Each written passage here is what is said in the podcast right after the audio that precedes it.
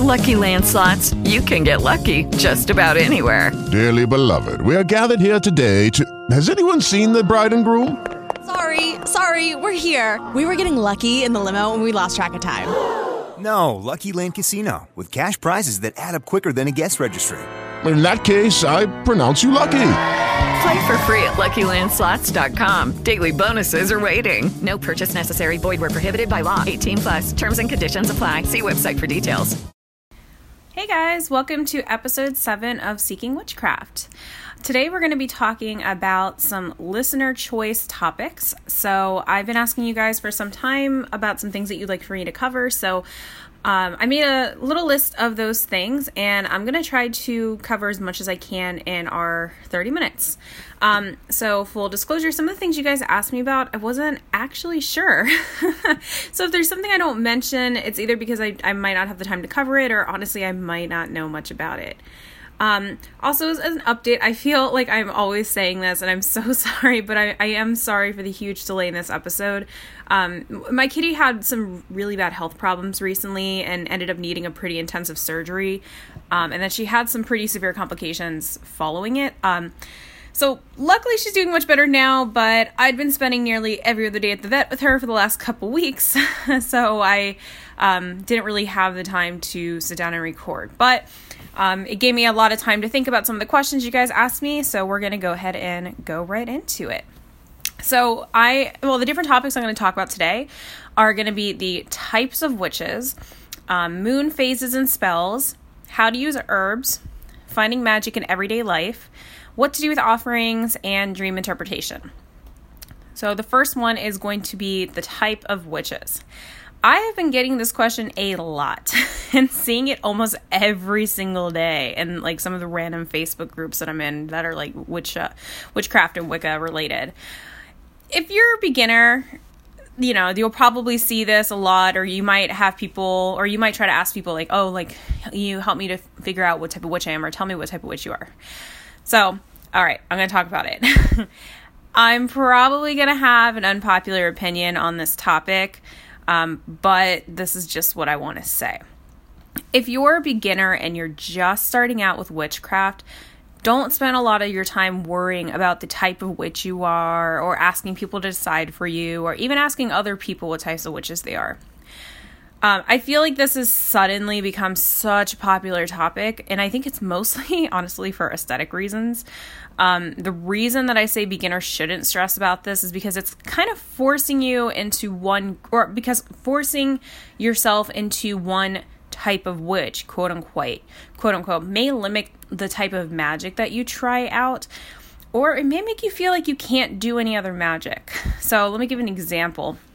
If someone immediately decides that, well, you know, I cook a lot, um, so I'm probably a kitchen witch, I'm always in the kitchen. So, that must mean that I should focus on you know, kitchen witchery, herbs, etc. This is that's fine. There's nothing wrong with that. But you might not ever get a chance to explore your other horizons. You know, if you're a kitchen witch, you could actually be a really excellent divination expert. Or you might even find that crystals are a topic that you like really click with. Okay, so that's kind of how I view about this. Now, I don't have anything against people who've explored the various horizons and found the type of magic that they like to be engaged with. I don't think there's a single problem with that at all. That's totally fine. So for my myself, you know, I tend to lean more towards elemental type rituals or um, magic or more water based spells. But I have also looked into a lot of other different types of witchery as well. So I think people, especially beginners, may be getting caught up with the types of witches, and that can just be self limiting. So, again, if you're a beginner, explore what's out there. Don't feel like you have to immediately categorize yourself just because other people are. Again, I don't think there's anything wrong once you have explored your options to say, like, oh, this is the type of witch I am. That's not a problem. But again, a lot of these posts that I'm seeing are from people who are brand new and just starting out. So don't limit yourself, try everything. Just because you spend a lot of time in the kitchen doesn't necessarily mean that you are a kitchen witch. And I will say that for myself because I spend a lot of my time in the kitchen and I have looked in the kitchen witchery and it's cool, but I'm definitely more of an elemental. All right. Next thing I'm going to talk about are moon phases. So, if you haven't been doing this already during your witchy journey, I'd recommend that you start this ASAP. Journal your witchy life. And with it, and I'm talking like pen and paper here. I mean, if your handwriting sucks like me, you don't have to do a big long journal entry. You can do little bullet points, but I would absolutely recommend um, journaling it because then you can look back and say like, "Wow, I'm in a completely different place than I was a year ago." All right. Anyway, yeah. So journal your witchy life, and with each of your entries, make sure you put down what the moon phase is for that day. It might take a couple of cycles to do this, but you might start to notice a pattern within yourself. So, for example, a lot of people are extremely active around the full moon. Everybody kind of knows that. However, with myself, I'm usually wired during the new moon. Um, and I was wondering, like, man, like, why am I so awake all the time during the new moon? Like, usually people are talking about how tired they are. Well, I did a little bit of research, and turns out my actual birthday was on a new moon. And I was like, hmm, I wonder if that explains anything. um, but yeah, so that's one thing with the moon phases. The other thing is, in terms of spell work, people have differing opinions on the spells that go with each moon phase. So I'll just list what I've know, what I know, and what I've heard, and I'll try to. I'll, I'd say to try out different spells during different uh, phases and see what you're better able to tap into. So, with new moons, people like to see this as the start of something. Um, it's also a magic's rumored to be at its weakest point, and I, well, let me continue what I was going to say actually. um, a lot of witches will like to set their intentions during this time as their spell will is supposed to increase over time as the moon increases. However, I like to do my banishing spells during this time.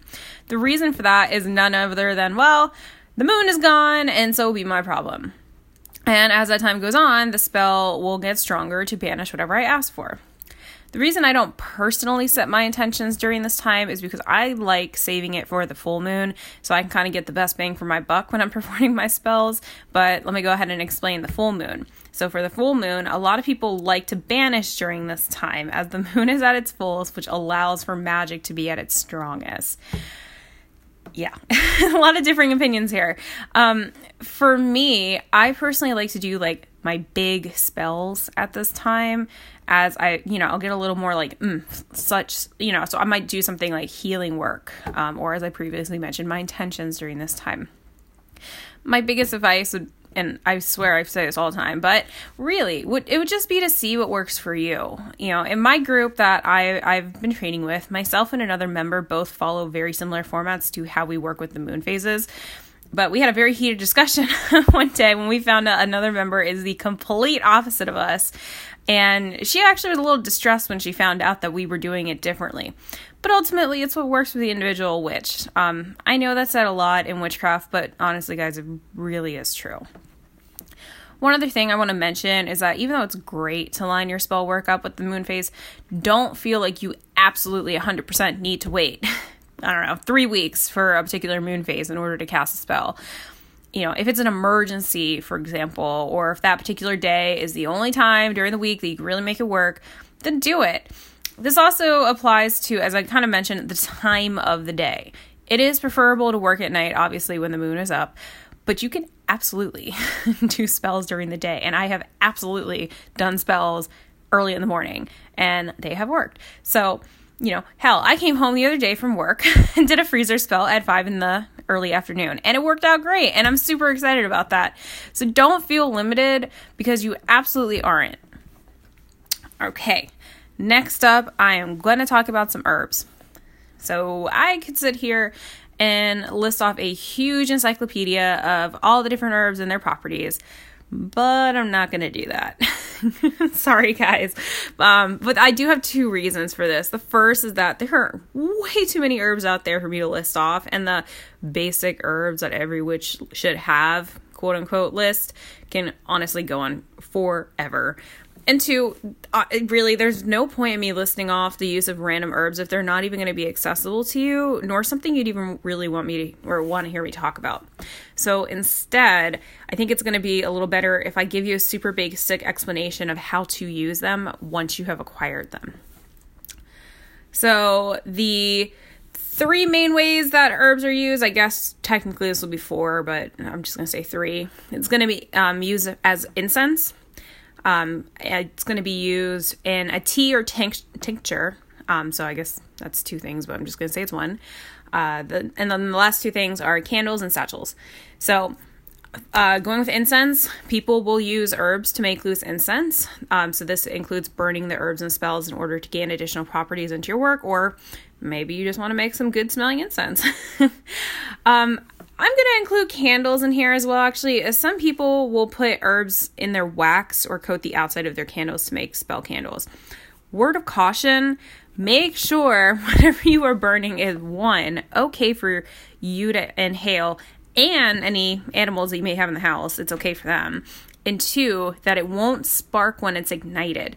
So, for example, cinnamon will spark. So, I'd advise against using cinnamon. Okay.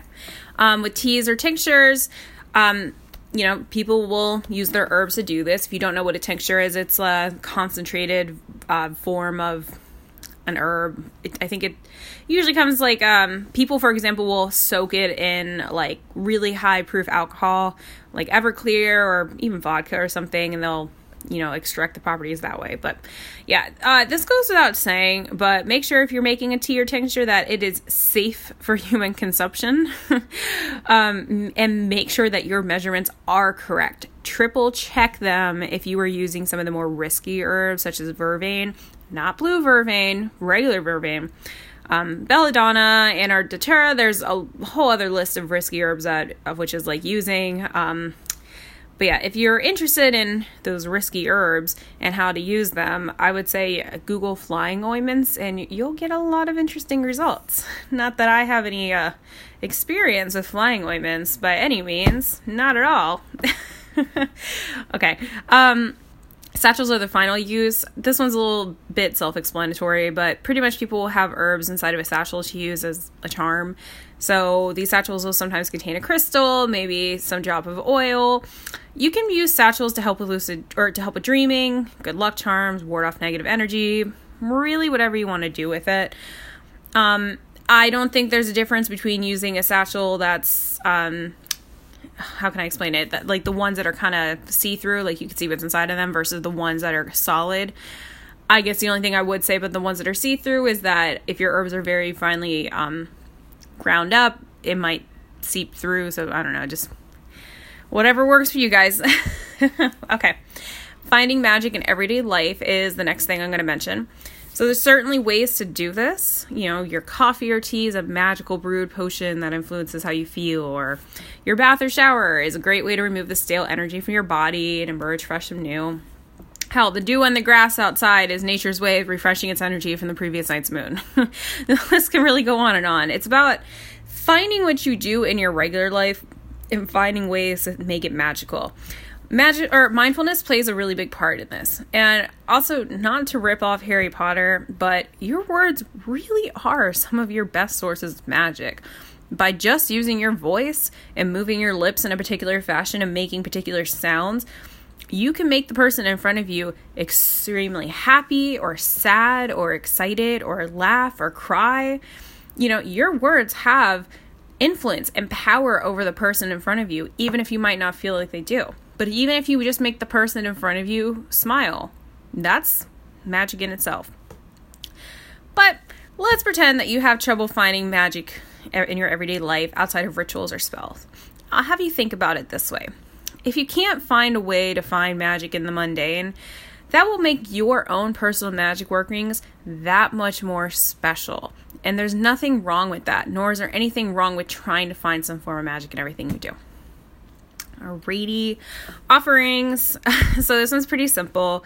So for background, an offering is usually something that's set aside for the spirits or the gods or wh- whatever to acknowledge their presence and essentially thank them for spending time with you and hearing or helping you in your magical workings you can really leave out whatever you have that's accessible to you, but it's always nice to try to find something that you think will fit the situation, or let's say you're a god in particular. So, for example, maybe you have a god that you're trying to reach out to that really likes to party. so, leaving out a shot of whiskey might be something that they'd enjoy.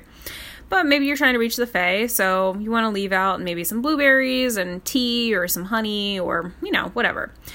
But I will say, whatever your offering is, make sure you are being respectful with your offering. You don't want to give them a moldy piece of bread or, I don't know, something that fell on the floor and is covered in, you know, kitchen dirt. um, but a piece of bread and some tea or a cookie and wine are always good choices, or even some honey or fruit or something. Um, but yeah, so whenever you're done with your offering, um, you can dispose well you uh, dispose of it and the way to do this is you're going to go outside and give it back to the earth so some people will dig a hole and bury it which is what i think i did with some of my first offerings i actually went outside in the middle of the night and dug a little hole with like a soup spoon um, uh, but now I realize I don't necessarily have to go that intense in it. You can you just ask permission from a tree and ask if you can leave it with them. Um, and by doing that, you know, animals can come and they can enjoy it, and it goes back into the cycle of life. Um, I'd never say to just jo- throw it in the trash. Uh, do not do that. Um, try to give it back to the environment in some form or another. Okay. All right, dream interpretation. So this is going to be the final topic that I'm going to talk about today. Um, so, unfortunately, I don't have much insight here. Whenever I dream, uh, I personally find that my dreams involve my brain picking up and processing random thoughts, information that I've had during my day. Um, my, my brain is really good at pacing together things and giving me answers to problems, though, when I wake up the next morning with refreshed and renewed insights, which is an awesome thing that my brain just started doing. And I think it's great. so I'm really sorry I can't be of much help with this. Um, honestly, Google is probably going to be your best bet with your interpretations, but I'd see if you could try to figure out what it means yourself first, because after all, it's your dream. So you're going to be the one with the best insight. And I know that sounds hard, as sometimes we just really want other people to tell us what this means, so you can kind of accept that as a truth and move on with your life. But really, other people, especially if they're random people on the internet, they don't know your entire background and your environment and the influences that go on in your life. And you can try to explain it, but unless they know you personally, they're not really going to know that. So they might have trouble fully explaining your dream. I would say take a shot at interpreting them yourselves. You might be really pleasantly surprised, and this could be potentially a form of divination for you. So just try it out. Okay, so I ended this um, all my topics a lot sooner than I thought I was going to. So, oh man. Um, all right, well, that's pretty much all I had for today. Um, I have some exciting news, I guess, for myself anyway. So, if you're interested, I guess stick around. Um, uh, the next topic as well is going to be on the Wheel of the Year. This is probably going to end up being a two part series because there are eight Sabbats that I'm going to be covering, and I'm thinking about doing four per episode. Um, really, what I'm going to do is type everything up and like all my notes and everything, and then go from there. Um, so it might be two parts, it might not. I guess I'll have to see. Okay, um, so for my interesting news, if if you're interested, or my exciting news, um, I had mentioned in the past that I am a seeker in a traditional Gardnerian coven. Um, I'm again just a seeker, so everything I've said on my episodes are just my own personal opinion. They're not truth from the Gardnerian community or anything like that. They're just how I view the world in the witchy world, whatever. Um, but yeah, anyway, getting to the point. um, I had formally petitioned for initiation, and my initiation is now officially around the corner and it is creeping up extremely fast. So, the next time that I speak with you all, I will officially be a um, initiated Gardnerian witch.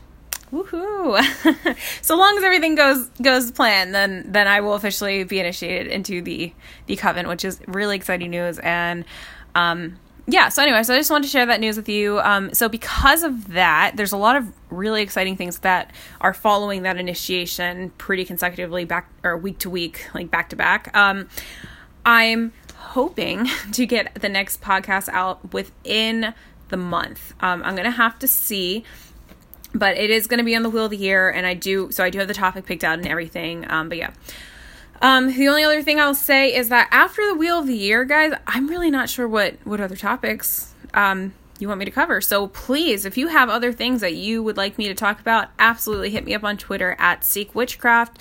Um, you can DM me, you can tweet me, just anything that you're interested in.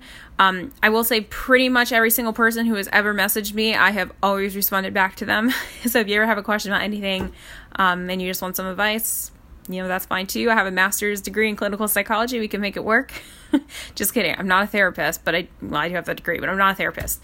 Okay, anyway, I'm really rambling here. I'm going to go ahead and close the episode. Thank you guys so much for listening. I'm super excited to talk to you next time I'll be an official lineage witch. And yeah, so have a great rest of your evening or morning or whenever you're listening to this. And I will talk to you very, very soon. Bye. With the Lucky Land slots, you can get lucky just about anywhere. This is your captain speaking. Uh, we've got clear runway and the weather's fine, but we're just going to circle up here a while and uh, get lucky. No, no, nothing like that. It's just these cash prizes add up quick. So I suggest you sit back, keep your tray table upright, and start getting lucky. Play for free at LuckyLandSlots.com. Are you feeling lucky? No purchase necessary. Void where prohibited by law. 18 plus terms and conditions apply. See website for details.